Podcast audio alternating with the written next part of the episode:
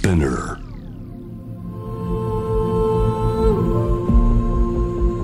J-Wave Innovation World Ella podcast from the next Ella.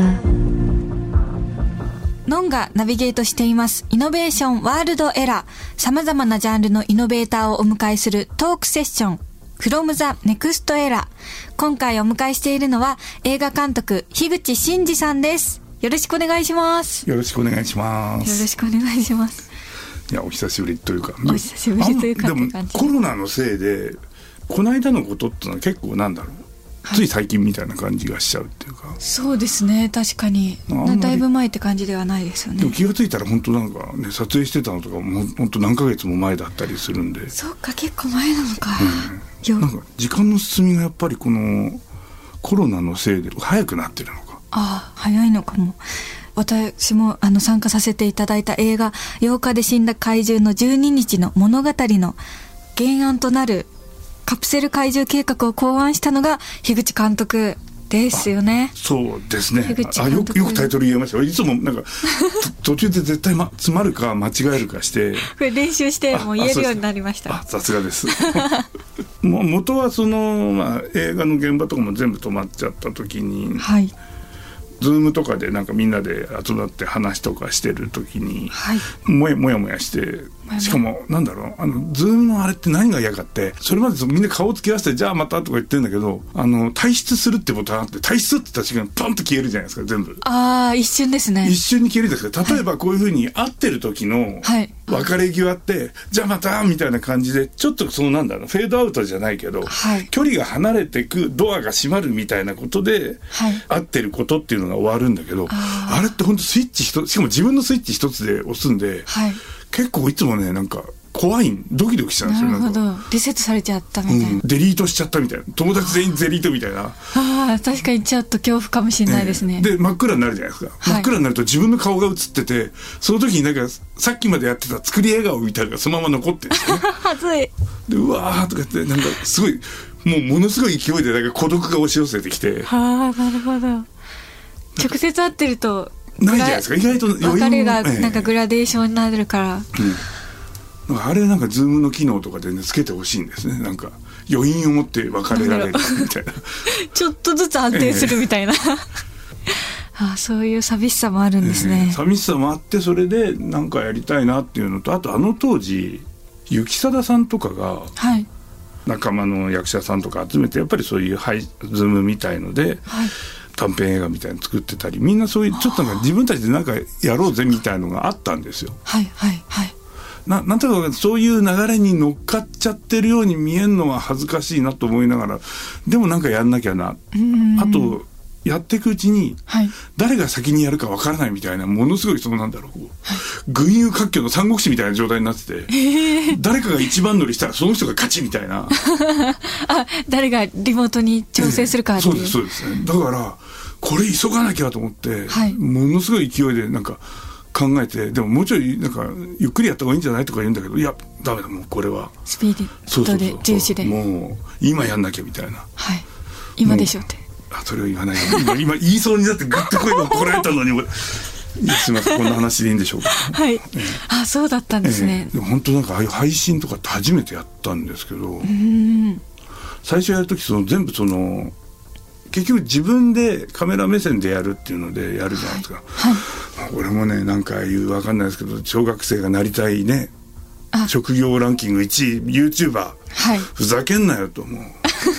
映像っていうのは監督がいてスタッフがいて役者さんがいてそれみんなで作るもん一人でやるなんてふざけんじゃねえよってずっと思ってたわけですよ。あ、思ってたんですね。ええ、でちょっとそのなんですか飲み屋とか行って、はい。飲み屋のなんか店先で、はい。なんかいかにも配信してるなんかバックパッカーのお兄ちゃんとかいるわあ、けですよ。なんかあの、自撮り棒みたいなの持ってて。で映んだろこっちみたいな苦々しい気持ちでいつも思ってたわけですよ、はい。自分でやったらね本当にすいませんでしたっていう苦々しく思ってたことも含めてあんなに難しいとは思わなかった。もうまずなんだろう目線が合わない。あそのまあ当然モニターが下につ内側インカメラになって、はい。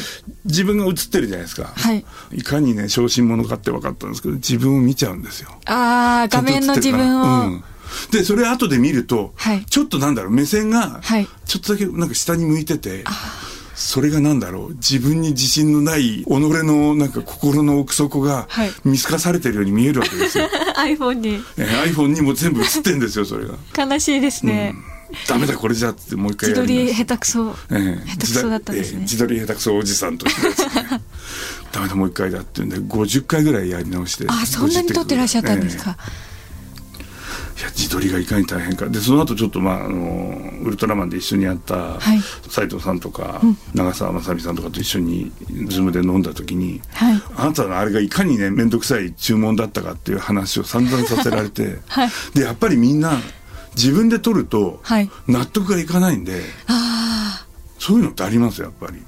あ私もあの結構7回くらい撮り直しました私もちょっと50回まではいかなかったですけど、ええみんななんか何十回ってやってて、はい。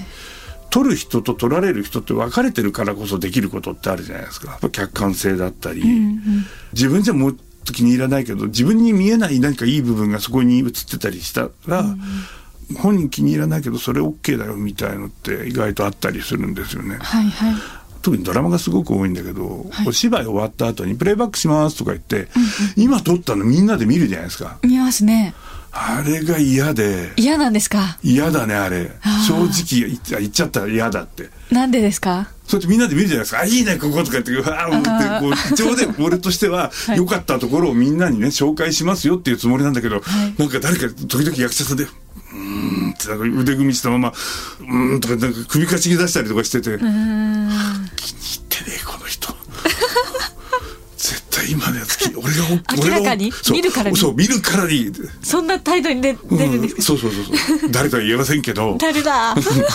うわ、マジかよとか思いながら、こっちもなんか言ってたけど大御所大御所の方ですか？意外と大御所がだいいいいですよ今新境地ですよこれ行きますよみたいなこと言うんだけどなんか言えば言うほどこっちの言葉もどんどん薄っぺらくなってって。でももう一回言っときますかとか絶対言えないわけですよそこで。どうやって切り抜けるんですかそのね時。いろいろだからそのままなんとか乗り切って後でちょっと別のところで、みんなのいないところ。であみんなうん。タバコ吸いてるみたいな、そうそういう時にねタバコを吸うところってすごくいい俺吸わないからああそうなんですか。時々タバコ吸ってるところでなんかわかんない俳優部たちが話し合って監督こうしようと思うんだけどどうだろうみたいななんか、会議室喫煙所みたいのがあって、はいはい。そこでなんか意外といいアイデアが生まれたんだよみたいなそういう時に取り残されたこの孤独、喫煙所ってそういう場所だったんですね、うん。で結局じゃあそれでなんとかこうそこは解決するんだけど結局使うの一番最初のやつだったりするわけですよ。だからそういうの考えるとはい。演じる人は俺見なくていいんじゃねっていうと俺その時本当なんかこう思ってその後自分のやつってそのなんだろうモニターはあるんだけど、はいはい。プレイバックやんないでくれ。もうプレイバックやる人ってその要はデータがちゃんと取れてるかどうかを確認したいから見るだけで、それはそっちで見ててくれと、はい。なんでかっていうとあれをやるだけで現場時間そのままさそうですよね。止まるじゃない、止まりますもっねたいないわけよあれが、うんうん。よかったらそのまま次行こうよ。でそれでその間にそういう専門の人が見てノイズが入っちゃったとか、明らかになんかおかしいピントが合ってないとかそういうのあったら言ってくれそしたらもう一回ちょっともう一回やろう。そうでないんだったらもうそのままもう行った方が現場時間とか絶対ねもう一回本番をやるぐらいだったらもう一アングル取れたりとか、絶対そっちの方がいいと思うのよ。なるほと思いました。どなるほどそうなんですね、なんでこんな先輩風吹かしてんだろう俺は。いやいやいや監督の、ね、やり方を聞けて面白かったです、でもていうか演じる側としてははい自分としてはやっぱその本番でさバッとやったのに思ったように映ってないっていうさ、まあ、自分が先そうだったわけよ。もう本当その自撮りをした時が。あ自撮りの時。うん。はい。その時分かったわけ初めて。あその気持ちが、うん、役者ってこうやってプレイバック見てたのかみたいなのが。あすいませんでした。こ俺デリカシーのかけらもないまんまその本番どんどん「はい次行くよ!」とか言ってたなと思って。あ監督ってあの、映画に出演されたりもされてますもんね8日以前にも。そうですね。その時とかはどんない感じやその時はねむしろ俺は映画監督をやるための準備をし始めた時に、はい。やばいな、まあ、その特撮監督というのはしたことはあったんだあけど、はいカメラ始め、ええ、その頃ずっとやってそれでそういうのの立ち会いで、まあ、あの時は金子監督の現場に「失礼します」って覗いてあこうやってんのね」みたいな。その時はでもこっちのなんだろう欲しい材料を取ってくれるかなとかあとその当時ってカメラを合成カットってカメラを動かしちゃいけないんでカメラ動かしてないだろうなとかそういう警察みたいな役割だったわけですよ。だから本当現場がどういうふうに動いてるかってちゃんと自分の中で把握したことがなかったんですよ。やりたいって言ってるくせに。はいはい。じゃあちょっとやっぱ人様の現場どうやってるのか見に行こうかなと思って、その時一番年を取ってた映画監督が、まあ、新藤さんって言ったんだけど新藤さんの映画はまあ自分は設定なかったんで、鈴木清純さんっていう。監督が映画撮るって言うんで、はい。ぜひ現場使わせてくださいって言ってそれは本当あの特撮がちょっとあったんで特撮の技師としてついて、はい。であともう一人一番年を取った監督と一番若い監督と作ろうと思ってその時一番若い監督っていうのが28歳か9歳ぐらいの佐藤慎介さんって今でこそそれこそあの「なアイアヒーロー」とか「キングダム」とかもうすごい映画いっぱいやってる監督なんだけどその監督が本当まだデビューして間もない頃にへえ。「白雪姫」っていう釈由美子さん主演の映画があってええ。アクション映画があってそれの特撮をやるってその時だから本当自分よりと一番自分の中で一番若い監督はどういう演出をするんだろうか、一番年を取った監督はどんな演出をするんだろうかっていうのを見させてもらった、でそういう流れの中で演じたいなみたいなのがあった時にたまたまはい。ドラマの通り魔役があったんです通り魔役。ええ自己啓発セミナーにいる、は一番上がその鈴木京香さんが教祖様みたいなので、そこにいる自己啓発セミナー全員番号で呼ばれて俺19番だったんですよ。はいはい。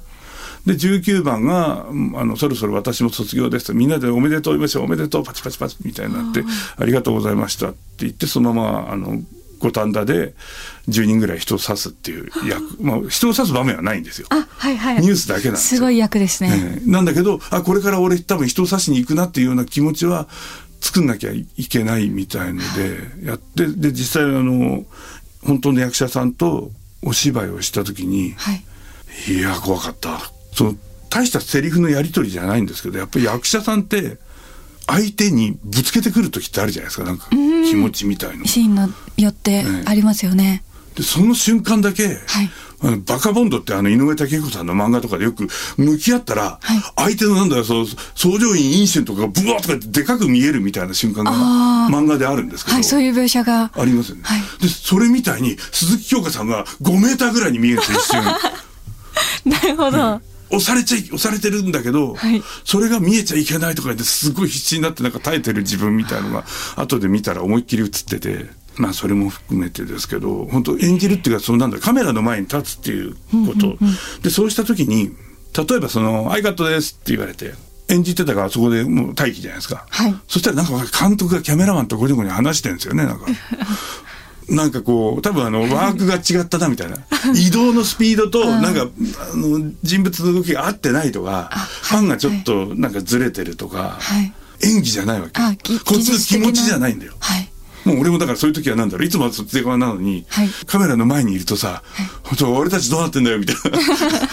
カメラとかいいから置いてけぼりかよそうみたいな。あの置いてけぼり感がものすごいまた不安にあれハラハラしますよするね。よね。でも見てると絶対うんテクニカルなうん。ことなのか。でもこれはまださ、カメラ脇でやってる人はいいのよ。あ、インカメインカム。ってもう目の前にいるのはさ、演出部だけで、もうはい中に、中でさ、なんかやってるとかもう分かんないじゃない。わかります。だから最初はいい最初はいいのかな、これでってなるんだけど、そのうち、なんだこの監督何度もやらせやがってよみたいな気持ちに、自分のことはた全く棚に上げてたんですけど、はいなるわけですよ。はい。でその時にこう あだからなるべく俺はカットかかってその言い言いたいのはてめえの下手くそな移動車だよとか ななんでそこでさフォーカス送るんだよとかいろいろあるんだけどはい。そっちじゃなくてまず俳優部に「ごめんなさいちょっとこっちの問題です」とか一言投げるだけで「まあ、なん俺た俺たちじゃねえんだ」っていう。そうですね。なんだ俺たちじゃねえのか。みたいな。じゃあいいやみたいな。気持ちにななるんでめちゃめちゃ安心しますね。うん。安心をどうやって与えるかみたいなのもすごいその時に勉強になったっていうかそうでなかったら特撮とかやってると、はい。本当全部なんだろう。有機物じゃないっていうか、そうですよね。無。機物に命を与えるのが火とか水とか煙とかって文句言わないわけですよ。なんだけどやっぱりその被写体が文句を言うっていうかそうなの被写体もやっぱ人の心を持ってその気持ちでなんだろう次どうなるかっていうのが全部決まってっちゃうっていう存在だっていうのが身をもって分かったっていうかその時なるほど。勉強になりましたみたいな。だから、それで言うと、その、まあ、さっきの話に戻るんですけど、その、YouTube で自分でやると、言っちゃえばその、両方の気持ちが、演演じてる方、撮ってる方の気持ち、まあ、それ大体なんとか分かってるんだけど、それ以外にも、交渉するね。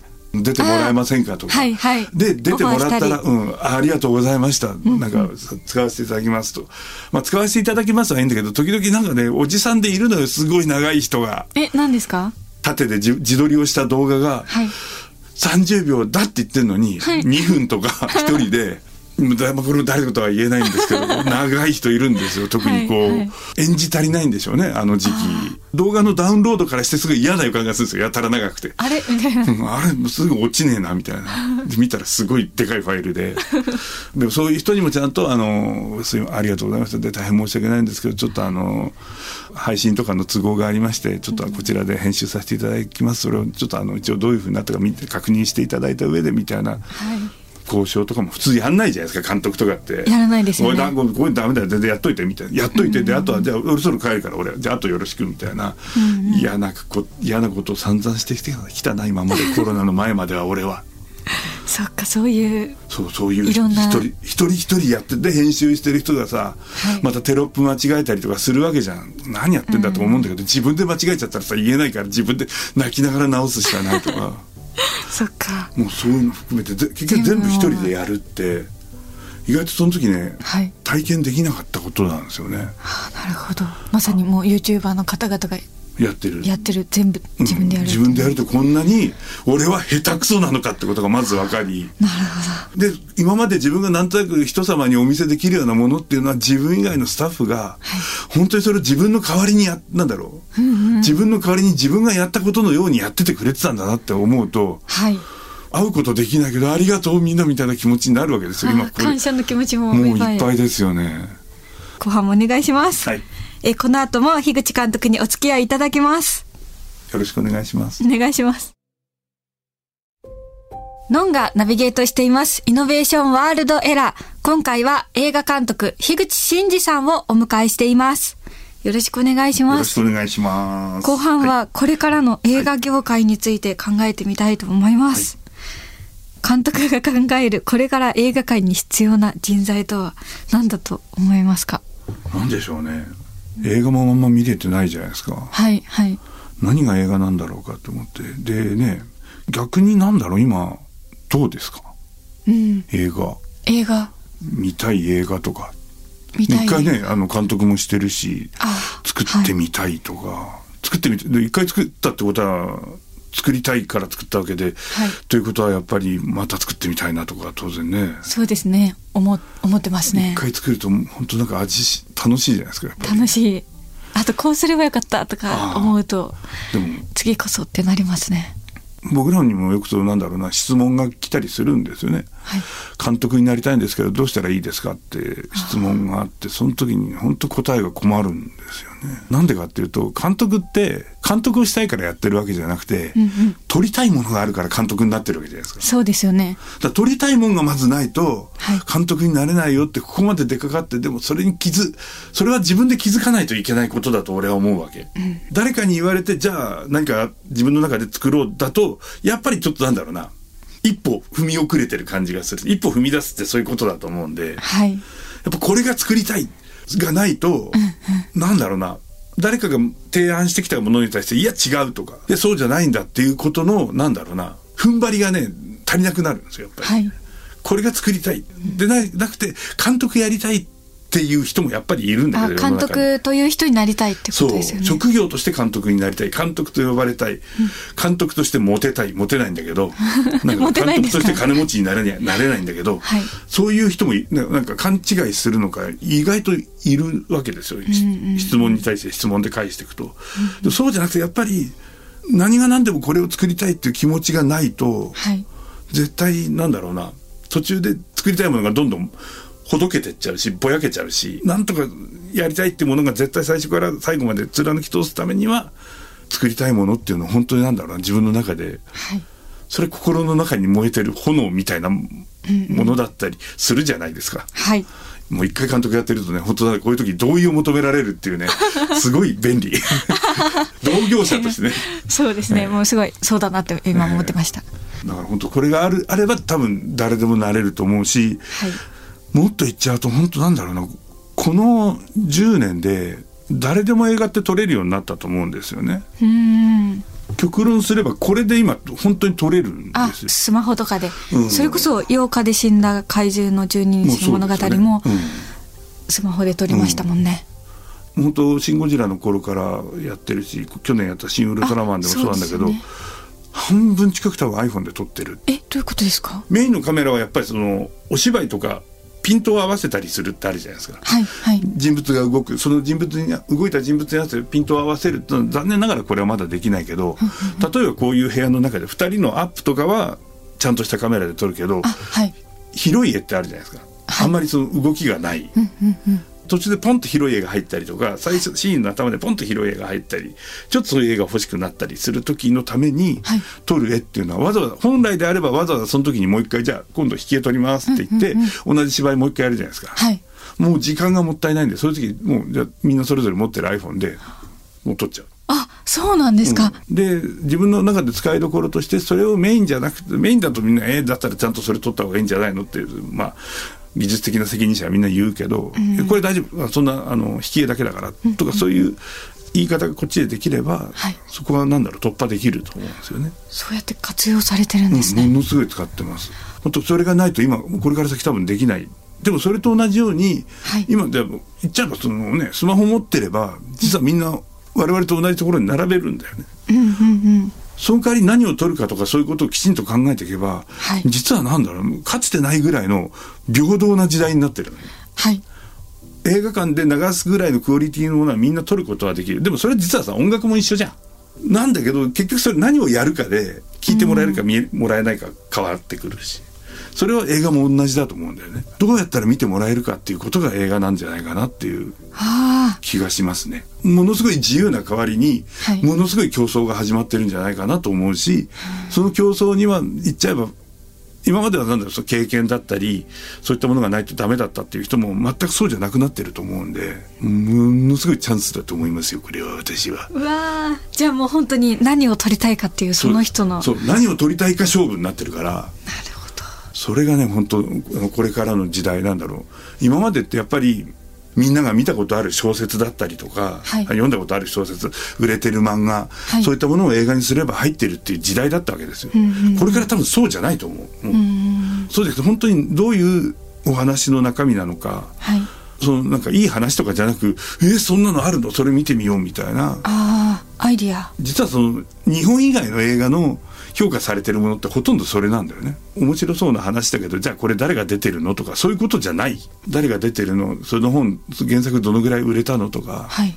そういうことじゃない。もっと本当映画の本質みたいのをこっちは訴えかけなきゃいけないしまたそれを受け取る側っていうのもそれを見抜けなきゃいけない。今まで簡単だったわけよ発行部数何万部何十万部何百万部っていうはい。大ヒットのが映画化って言ったらあのドラマに出てた誰々出てますっていうのだでみんな見に行ってたわけじゃないですか。はいでも今実際映画館特にこの1年間やってる映画ってそういう映画が実は全く上映できなくなっちゃったからむしろ本当になんだろう純粋にいい映画っていうのが今年とか本当上映され始め、まむしろそれしか上映できないからやってんだけど、それの良さみたいのがだんだん見えてきてるんじゃないかなっていう気がするんですよね。いい時代になるかもって感じですね。だと思いたい俺は。思いたいですよね、本当。ああじゃあいい映画を上映したいっていう若者たちが増えるとこれからの映画業界も盛り上がっていきますね。ええ。だから本当全部「鬼滅の刃」にしなきゃいけないぐらいの、要はあれは裏を返せば空いてるわけですよ。映画館とかも配給とかを通さず違う形で上映できるようなシステムとかをそれぞれの映画館でやってけどでもミニシアターってそういうもんじゃないですか、そういうのってどんどん出てくるべきだしあと映画祭やった方がいいよ。映画祭、うん。ええどういうことですか？映画祭をやるっていうのは出品するんじゃじゃなくて？なくて集める側。ええいやめちゃめちゃ楽しそうですけど、うん。の映画祭ですか、うん。音楽祭こんだけやってるんだったら。はい。あ音楽の会話フェスやってますね、うん結局それって自分が見たいものが見れてない聞きたいものが聞けてないとそういうのあるじゃないですか。はい。それを自分の中で実現しててすごいいいことだと思うんですよあれは、ノンフィルムフェスティバル、うん。私物化できるよ全部。楽しそう。確かにそのアイディアを受け止める側に、うん。がどんどん増えていかないと。昔だったらいいねってでもこれはそこから先大人の事情をつらつら並べて励ましにもならないようなことしか言えなかったわけですよ。それまではその、ね、我々もそこにこう屈していたエンターテインメントビジネスという分厚い壁があったわけで。はい。でも今それがなんだろうほぐれて、ほぐれてあのなくなりはしなくてむしろそれまでガチガチになんだろう本当結びつきが強かったものがほぐれてる時期だと思う。なるほど。でそれをもう一回ちょっとあ元通りには多分ならないから新しい結びつき方をすると思う。んだはいはい。そこに潜り込むべきだと思うよね。なんだろう邪魔するものがむしろなんかなくなってる気がするんではいはい。いいと思いますよ。ラジオの前の皆さんもね。ええぜひ。今こそ映画です。今こそ映画おお嬉しい。なんかもう本当にコロナ禍で映画界とかも窮地に立たされてるのではないかっていう恐怖がみんなあったと思うんですけど、今こそですね。そう今こそだと思います。本当に。希望が見えてきました、自分も励ましてるんですけどねこう言って。い頑張っていきたいですね。そして監督ははい「新ウルトラマン」の公開をはい。控えていらっしゃいますが、はい。話してもいい「新ウルトラマン」の新情報は？あります。新情報。プロモーションされてるの見ててね。斎、藤工さんが、うんウルトラマンになる男っていうことしか言えませんっていう。あそうです。いまだにそうなんです。今もそうなんですか？今もそうです。斎藤工さんの役がウルトラマンになる男っていう。そっか。もうそ,、まあ、そそれが最大のネタバレなんですけどねよくよくえー、そうなんですか？だってそうじゃないですか。あいつがウルトラマンみたいなえー、でももう本当見てみないと分かんないですね。そうですね。まだでき僕も見たいんですけどまだできてないんでね。あこれからなんですか、えいや楽しみです。えまあでもあのとうとう「鬼滅の刃」で決まっちゃった「新エヴァンゲリオン」の最終章がはい。1月23日公開です、はい。公開来年。えおめでとうございます、ええ。もうおめでとうございます。最後ならなんですかねそれを見ると何かがわかるかもしれませんね確かにね。だから「鬼滅の刃」を見ると頭に先付けっていうんですけど、はい。だから映画そろそろ始まるなと思って予告編とか長いじゃないですか。コマーシャルとか。でそういうのを無視してもそのでそれでやっと始まったら映画泥棒が流れるじゃないですか。俺あんま好きじゃないんですけど、せっかくお金払ったのに見に来たお客さん泥棒扱いとは何様だみたいな感じがするんですけど。突きつけてきますね、ええあと意外となんか盗んでる方が楽しそうに見えるのもどうかなと思うしまあそれを置いといて、はい。映画泥棒があったら普通映画が始まるじゃないですか。はい映画泥棒と本編の間に入る特別扱いの予告編ってあるわけですよ、はい。それは今今「エヴァンゲリオン」とかそうなってるらしくて俺もよく知らないんですけどだから「鬼滅の刃見よう」見ようと思ってよし始まると思ったらエヴァが流れるっていう、おおまあ、それと同じようなエコひいきをエヴァンゲリオン様がしてくれるんじゃないかな同じ作ってる人一緒だしああ新ウルトラマンの。時期的には多分そうなるんじゃないですかね。いやそうとは言えない。なんかうん。一個見て二度美味しいみたいな、そうなんですね。なのでとりあえず1月23日は「エヴァンゲリオン」を見に来ていただけたら嬉しいでございます。二度美味しいエヴァンゲリオン。を、え。えウルトラマン好きな人もぜひエヴァンゲリオンを見ていただくといいことあるかもしれない。ただの宣伝ですねこれ。すいません。宣伝もしぜひって感じなんで。あありがとうございます。お知らせはなんかあの改めてありますか？あとですね11月3日にはい福島県の須賀川市という町があって、まあ、そこはもともと僕らの大先輩ゴジラとかウルトラマンを作った円谷英二監督という、はい。その人がいなかったら日本の特撮ってここまで進歩しなかったっていうようなすごい人がもうもう亡くなっちゃってるんですけどその人の生まれ故郷が福島で,、はい。でそこに昔も我々がやっぱその特撮博物館っていうイベントをやったんですけどその時に集めてたその昔使ってた特撮で使ってたミニチュアとかそういったものっていうのを、まあ、あの時はその展示してて全国を巡回してたんだけどその後どっか一箇所にまとめてはい。ちゃんと保存しようっていうのをこの10年間ずっと準備してて、はい。それが今年の11月3日にとうとうオープンそのおめでとうございます。ええこれはめでたいですね、ええもういや大変な10年だったんですけど。10年間かけて。作りながらこれをやってるっていう、さうわもう NPO 大変だみたいな。すごいですね、ええそれなんだろうあの公共の設備っていうか私立とかじゃなくて、須賀川市という町がの設備なので無料なんですよ。誰でも見に行くことができるはい。展示施設になってるんで、はい。ちょっと遠いですけど、感染症対策を万全にした上でですね、皆さん GoTo していただけたらなと。福島県須賀川市にある須賀川特撮アーカイブセンターというですね。めっちゃ面白そう。面白いです。ご来館ください。ありがとうございます。え From the Next Era 今回は映画監督樋口真嗣さんをお迎えしました。ありがとうございましありがとうたございました